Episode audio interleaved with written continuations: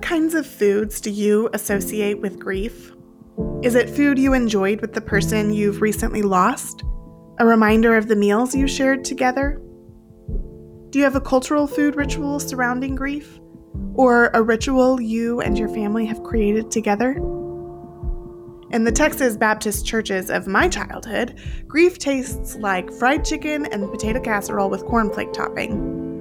But when I cook for a friend going through a hard time, I make a pot of hearty soup and a fresh loaf of bread, meant to be eaten with a thick spread of cultured butter. Amanda Held Opelt writes that in times of grief, food reminds us that we are embodied creatures. Eating provides a tangible way to move forward. When we don't know what else to do, we must still nourish ourselves. This makes food a powerful way to work through times of deep grief. Today, we're going to reflect on why food and rituals are so important, especially in the hardest moments of our lives.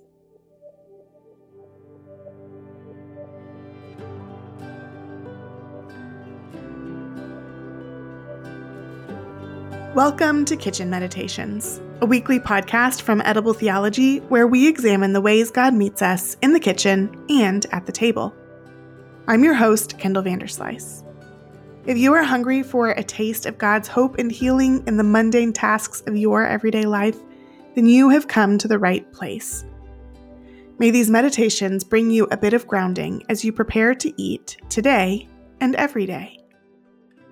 Kitchen Meditations is made possible by a generous community of donors. We here at the Edible Theology Project want to thank all of you for your support of our work. If you haven't given to our fundraiser yet, we would love you to consider joining us in bridging the communion table and the kitchen table with a one-time or monthly tax-deductible donation. To learn more, visit www.edibletheology.com slash fundraiser. Let's get started with a little spiritual mise en place, a prayer to orient ourselves before we begin. In the professional kitchen, mise en place is the process of preparing your workspace for the dishes you're about to make. It involves measuring your ingredients and reading your recipe all the way through so that you can let your mind wander to the ones you love without messing up your meal.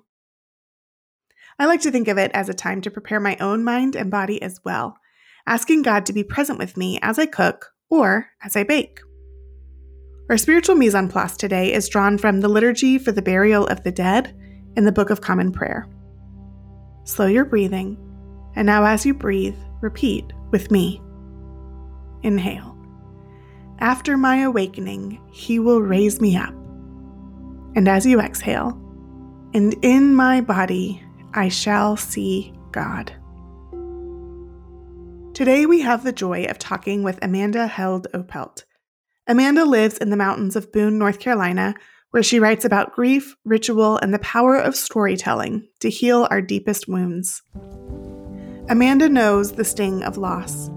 In a short span of time, she suffered three miscarriages, as well as the sudden death of her sister, the beloved author Rachel Held Evans. Out of that season, Amanda found companionship and grieving practices of those who've gone before. She is the author of A Hole in the World Finding Hope and Rituals of Grief Healing. Welcome, Amanda. I'm thrilled to have you here. Kendall, thank you so much for having me. What does home taste like for you?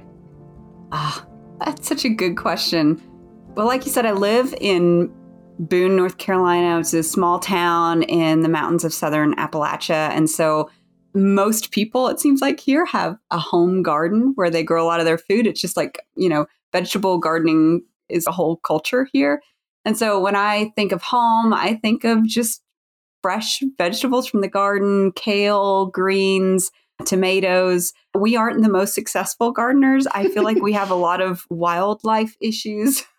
and and kind of rocky soil up where we live, but we try our hardest and we usually do pretty well with our greens. And we also have an apple tree and blackberry bushes and raspberry bushes. And so those are those are the things that taste like home to me. And also I have small kids, so like Cheerios and goldfish. yes, uh, yes. Also tastes a little bit like home to me. I love that. Both the things that actually grow in your mm-hmm. home and the things that yeah, are consumed are voraciously. Yes, yes. Exactly. yeah. Can you share a little bit about the different places that you and your family have called home? I, I, was born in Birmingham, Alabama, but spent most of my growing up years in East Tennessee, so just across the border. My husband and I lived in Nashville for about five years before we moved to Boone, and that was 11 years ago, just this month. And so we've called this place home for quite a while. And there's something about living here that really, it just feels right like my bones feel at home here i think i just my mm-hmm. my mom's side of the family has lived in this area of Western North Carolina since the Revolutionary War. And, and so I oh. think just something about kind of being in this place where so many of my ancestors is called home feels really healing and safe for me. And it's kind of a long line of Appalachian cooks in my family. And, and so just kind of learning the culture of the food here has been something I've really valued and, and treasured. Mm. Are there any particular foods that connect you to your ancestors, the yeah. Appalachian cooks that come before you? Yeah. You know what's funny is that my my great uncle, so my grandmother's brother, was just like, you know, a little farm, poor farm boy from Appalachia. He joined the Navy and started peeling potatoes and just loved cooking. His mom, my great grandmother, was a fantastic Appalachian cook, cooked on a wood stove till the day she died, you know, biscuits and gravy, pinto beans, cornbread. And so he he loved cooking. And so he got through the Navy, went to chef school, and he eventually went on to become the head chef of the Grand Hotel at Mackinac Island, which some of your listeners might know. And this is a really well-known fancy hotel with you know fine cuisine and he was the head chef and so he would always bring uh, on on the holidays he would bring home leftovers from the grand hotel of this like fancy food lobster caviar frog legs and he would he would bring them home to his little homestead in Appalachia and and feed the whole family with this just like fine dining and somehow all of the neighbors and extended family found a reason to just you know stop by during the holidays so they could get a taste of it. But i think some of i think for me just some of that that fusion of the old and the new of like you know really basic straight from the earth simple foods matched with maybe things of a little little bit higher quality or finer taste, refined taste, like mixing those things and finding some creativity there is something that I'm trying to learn how to do. Probably not as good as I'd like to be at it, but so much of what we're talking about throughout the season is the stories that foods tell. Yeah. The ways that that merging of kind of foods across generations or foods across locations as people move and bring food with them and try to make home in a new place like all of those things the foods tell stories and so i love that even the lobster and caviar in you know appalachia is a definitely tells a story of movement yeah. and yeah. yeah. like how'd that caviar get here like into the holler you know what i mean like they live seem like a million miles from nowhere and i guess the folks up on mackinac island wondered you know why is there suddenly biscuits and gravy and pinto beans on the on the menu and my uncle sam brought some of that stuff with him i just love how how home travels with you wherever you go and and you're able to share share with people the foods that mean something to you and that you grew up eating and and yeah. and that's how that's how we kind of share culture and share our lives and share relationship you know? Yeah yeah. So you write in your book that our physical bodies tell the story of what we have experienced emotionally mentally and spiritually. I think really in a similar way to how our food tells stories too can you share a little bit more about what you mean by that or how yeah. you've experienced that? Yeah. You know, I think when we are grieving, when we lose someone we love, we, we think of grief as something that primarily is experienced by our hearts and our heads, like our feelings. And I was just reading James K.A. Smith's excellent book, You Are What You Love. And mm-hmm. he talks mm-hmm. about how, you know, ever since, you know, Descartes said, I think, therefore I am. You know, we, we, yeah. we in the West have kind of thought of ourselves primarily as thinking beings and that our bodies, you know, aren't, uh, they don't mean much. Our bodies are just kind of empty shells that kind of cart around our souls and our brain where the real stuff happens, you know? And so I think when when I was grieving, I thought, okay, this this is an experience that concerns my heart and my mind. Like I wasn't even thinking of my body. I just kind of took my body for granted. This is kind of, again, dualism, this false dualism of body and, and heart or body and mind that we live with. But what I learned in my experience of grief is that that our, our bodies and our minds and our hearts are are one. They are one whole being. They make us who we are and and so when when you grieve in your heart and your mind your body grieves as well. And there's there are real physiological responses to grief you know and it took me a while to figure this out. Like why do i have a headache all the time? And why why am i just so exhausted? And why can't i remember anything? And why can't i sleep? And why is does it feel like i have kind of an aching in my bones? And i realized it's because i was having all these physiological responses to just the, the the trauma of the loss to be honest with you and that as much as i was trying to tend to and take care of my heart and my mind and the, my soul i really needed to take care of my body too. Like i needed to feed it. I needed to rest it. I needed to move it like move it gently but move it nonetheless mm-hmm. and and just tend to it. And and that's what actually kind of allowed me to then take care of my mind and take care of my heart once i actually prioritize my body a little bit, yeah. you know?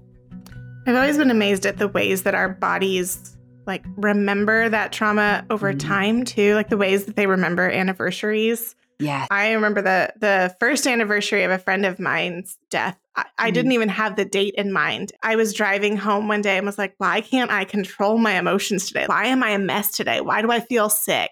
And then looked at the calendar and realized, oh, this is my body has remembered this before even you know, yeah, my brain right. has remembered the day. And it's really yes. remarkable. It it really is. I mean, you know, and, and all of us like to think we're kind of above that, right? Like mm-hmm. what, you know, thank you very much, but my body does not keep the score. and it's like, well, yes, it does. Like yeah, you, there's yeah. no uh, escaping that. And maybe that's why that book it continues to be on the bestseller list, even though it's like 400 pages long and quite dense. I'm always so surprised to see that it's still selling so many copies yeah. because it's such, it's kind of a slog to get through, but it's so yeah. true. Everything that I think we read in that book about how impacted our bodies are by our losses and traumas is so true and I think is really resonating and it's something we haven't talked about for yeah for years if maybe not ever, you know? Yeah, yeah. I think uh, you know in reading your your chapter on the body and on casseroles, I thought a lot about like every time that I've been in conversations around like funeral foods or foods mm-hmm. with grief, it's always said and sort of it's almost treated as like a joke of like these are the good foods that we only get to eat when we're grieving because we yeah. are finally forgotten about calories but right that actually like there's more purpose to it that like we need kind of that comfort we need that like it serves an actual purpose of yeah. know, being embedded in community and right. Can you share a bit of how food was restorative to you, um, mm. especially through community at, yeah. at various points yeah. in your experience of grief?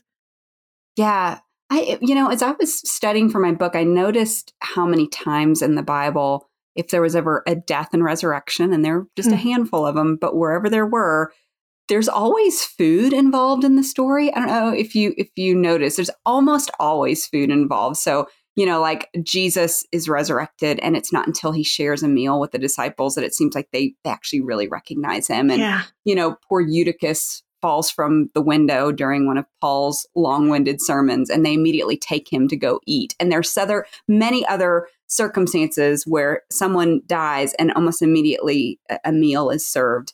And it's almost to me like food is like proof of life. Yeah. It's like once you've decided, okay, I have survived this awful loss. I am a survivor. I'm going to be listed on the obituary as a survivor. What do I need to do to go on living? And the choice to eat is the choice to keep going and and the choice to not give up and say I'm going to I'm going to keep my body anchored in this world. I am yeah. tethering myself to existence right now by eating and and making the choice to nourish myself. And and i think that that's really hard to do. I mean a lot of grievers will will tell you that they you don't feel like eating in the immediate aftermath of a loss. Like you you you feel sick to your stomach. You you just you you it's hard to even remember maybe to eat. But but sometimes in grief when we don't know what to do it's actually really helpful to have one right thing to do one next right step and and that's food so much of the time and the beauty of that is that food often needs to be delivered by other people it gives kind of people an, a, an excuse to come by an excuse to come visit a, a tangible offering that they can give you when you're when you're grieving. And so uh, that's what meant so much to me is that in the aftermath of my sister's death, neighbors, friends, former colleagues kept just stopping by my parents' house with food. And they they didn't stay long and they didn't take up too much of our time, but they offered you know, a word of support. They offered, you know, just this tangible thing that was going to help us get through that first week and two weeks. Um, and that's what I think is so special because it's it's it's so practical and it's so necessary. You know. Yeah. I mean, it's this constant reminder that we don't exist independently. That That's right. we can't. You know, maybe we can grow all of our own food and cook it ourselves, but even if other humans haven't been involved, there's still ants and bees and microbes Yeah. and, you know, creatures that have been involved that remind us Yes. that our bodies don't exist independently. That's absolutely right. Yeah. It's so true. And you know what what's great about funeral foods too is that oftentimes people offering condolence, so condolers, they don't know what to say and they don't know what Yeah. to do either. Like grief kind of makes novices of all of us. Uh, and so that's what I love about a good funeral casserole or a casserole delivered to a grieving family is it actually gives somebody who wants to offer condolence but has no idea what to do. It gives them something really practical that they can do. So it aids not only the griever, but it it it, it aids the condoler who may feel lost and unsure and, and unclear on what they're supposed to do. It's like this is the next right thing. Like we'll figure out week three, four, and five, but week one and two, bring on the casseroles. That's Yeah. what that's what we do, you know? Yeah. Yeah. Yeah. I so my grandfather died earlier this year, and Hmm. all of my extended family is from Texas, um, a long line of Texas Baptists. So you know they really know their funeral casseroles. Oh, well. they got it down. They've Yeah. got it down. And so we were, you know, in the basement at First Baptist Mineola and had the full funeral spread. And one of my cousins, who's also a Baptist minister, but at a, you know, a, a church in, in Dallas, you know, much Mhm. bigger. And um, he was like, you know, I, I, I think this kind of tradition of, of making casseroles is, there are not a ton of churches that still do it in quite the same way. Um, and it, I- think we all really felt the gift in that moment of a small community, small rural community that had the recipes, you know, Yeah. ingrained in their bodies, and this is their response. And Yeah. Well, and in that way, the church is such an important preserver of rituals. You know, I know that the church is facing a lot of scrutiny right now, and people are leaving the church in unprecedented numbers and deinstitutionalizing and wondering, like, what the church is even for. Um, but for me, like, the, it, I don't know, you can almost summarize it with the church cookbook. Like, Yeah. this is what the church is for. Like, it's for these practical um, you know, presence in one another's lives, the shared memory, shared history. Um, you know, it, there are so many rituals that would be gone completely if it weren't for the church and if it weren't for the way that we persist in community together in the local body of Christ. And yeah, um, yeah, I'm I'm glad you said that because it's just such a good reminder. yeah, yeah. I have, I, I have dreams of one day doing a massive project on like church cast or church cookbooks, um, Oh. and the stories that church cookbooks tell. Because you know, I don't know many churches that make them anymore, but yeah my grandmother has a huge collection of them from all of the different churches they were Oh, part of. I love that. If you do that, come up to the Appalachian State Yes. Library. We have like a whole stack, like a whole line of bookshelves Oh, cool. with just church recipe books. So Amazing. Amazing. Well, you write about many different kinds of foods beyond just casseroles that have Yeah. served as funeral foods. I guess most of my funeral experience has all been in the South at Southern churches. And so Yeah. I forget that there are other funeral traditions, but there are some fascinating ones. So could you tell Yeah. us a little bit about some of the different funeral and grieving food traditions that you've learned about? Yeah, I love our good Southern, you know, funeral casseroles. But you know, my one kind of um, qualm with them, I guess, is that they are a bit devoid of meaning. There's not a lot of symbolism, nor is there nutritional consideration. it's more just like pour on the butter and bacon grease. You know what I mean? And that is Mhm. how all we will. the cream of chicken soup. yes, Mix give us vegetables with cream of chicken soup until you forget Yeah. there are vegetables left. Yes, It's give us the condensed, congealed soups uh, in the casseroles. Um, Mhm. But it, but what I love about you know rituals from around the world and from you know across history is that there's all there's there's often been a lot of uh, kind of uh, underlying meaning or symbolism in the foods that are served. Uh, so, like Belgium, for example, um, they they would only serve uh, dark colored foods because mm. they hmm. believe that in grief the world kind of goes colorless, and and so it's um, you know they'll they'll serve uh, white wine. They won't serve red wine because white wine has no color, and brown breads. Fortunately, you can still serve dark chocolate in Belgium at a funeral. Um, but just to kind of allow like what you're eating to um, be visually um, congruent with what you're feeling inside. Yeah. Um, I, I, wrote about um, corpse cakes in the book, yes. and I'm actually so excited to be on this podcast because every podcast I've been in, I've tried to work corpse cakes into oh, the conversation and no one's interested. This is the place to talk about the corpse cakes. I know. And no one else was interested. I was like, maybe today's the day. But oh, yes. it's this really strange ritual of in Germany where they would um, you know, clean the body and put a sheet over the body. And then they would make dough for a bread and allow the dough to rise on the body. They would place the bread on the body to rise and then they would bake it and everyone at the funeral would eat the bread that had risen on the body. And it was believed that the good qualities and characteristics of the deceased would then be infused into the bread and then we would ingest them and and go forward into the world carrying those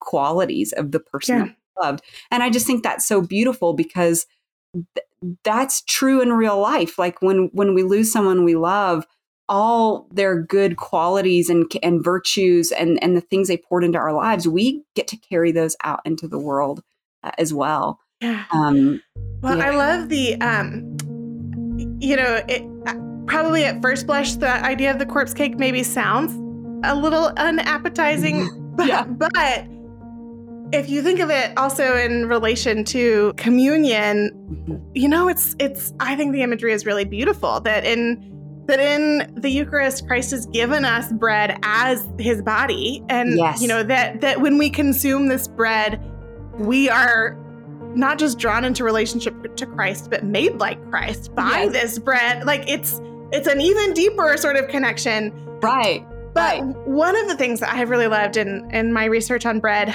um, is really thinking so a friend of mine amina alatas bradford is a theologian uh, specifically looks at microbes and how like theology of microbes should impact our theological anthropology and she has written a lot about like when we don't when we pay attention to sort of microbial life and the the ways that microbes impact our in, our interactions with the world it should totally change the way we understand what it means to be human yeah. to have a body yeah. and to be connected and she works for a lab that has done a lot of research on sourdough and kind of the sourdough mm. cultures and the mm. microbial makeup of bakers and the bread that they bake.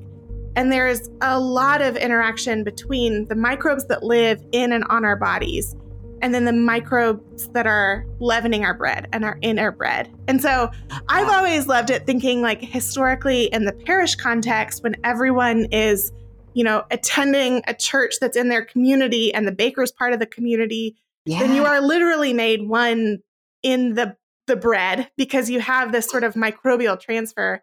But thinking about the corpse cake, yeah. it's something similar that like there are actually probably microbes living on this body and around yes. this body that are infusing in the bread.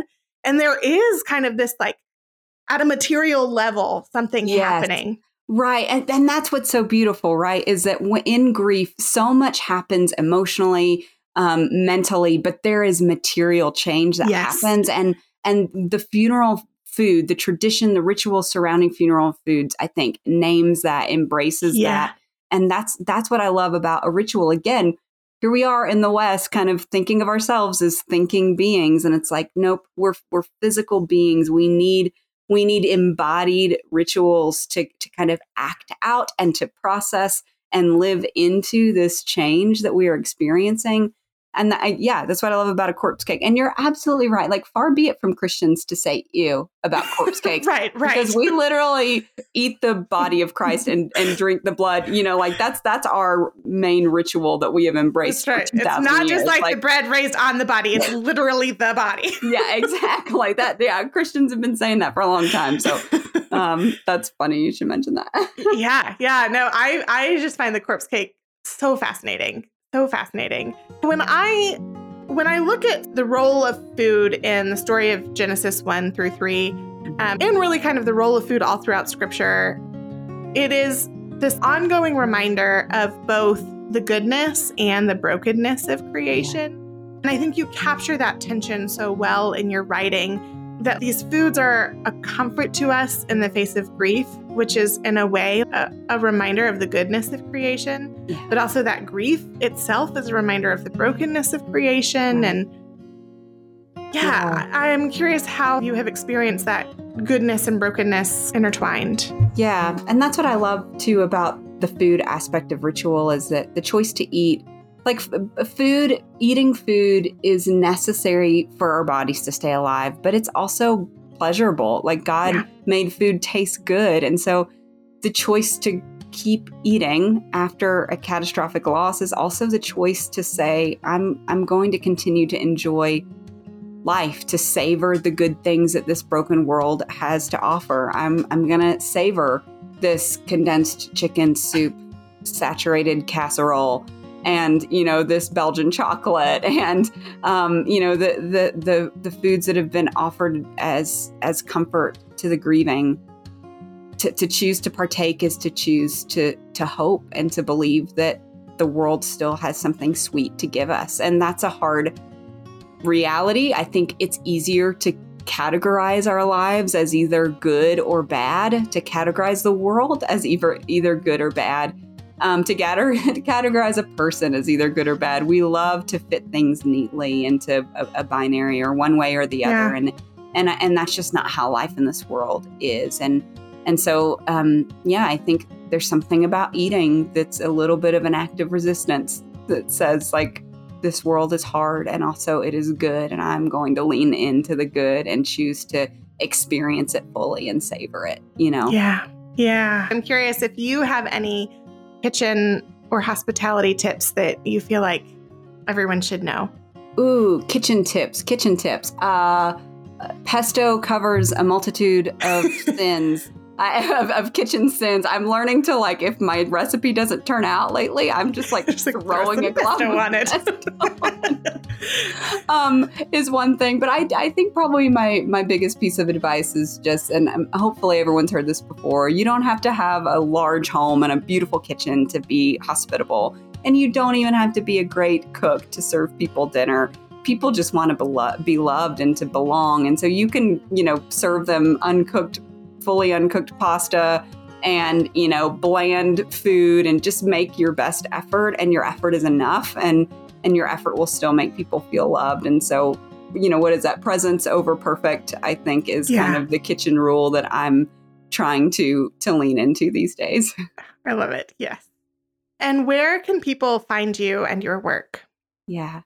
Um, well i hang out some on instagram uh, amanda held opelt and occasionally on Twitter if I'm feeling like a fight. um, both under Amanda Held Opelt. And you can go to my website website too, amandaheldopelt.com. Thank you so Thank much you. for being here with me today. Yeah. Thanks for having me, Kendall. It's been fun. The choice to eat is the choice to savor life. It's the choice to hope, to believe the world still has something sweet to give. Wow. Have you ever considered eating in this way before? There is so much depth and meaning behind the items that grow in our gardens, the meals we prepare and share with others, the dishes that we savor. I love Amanda's observation that in every story of death and resurrection in Scripture, there is a meal.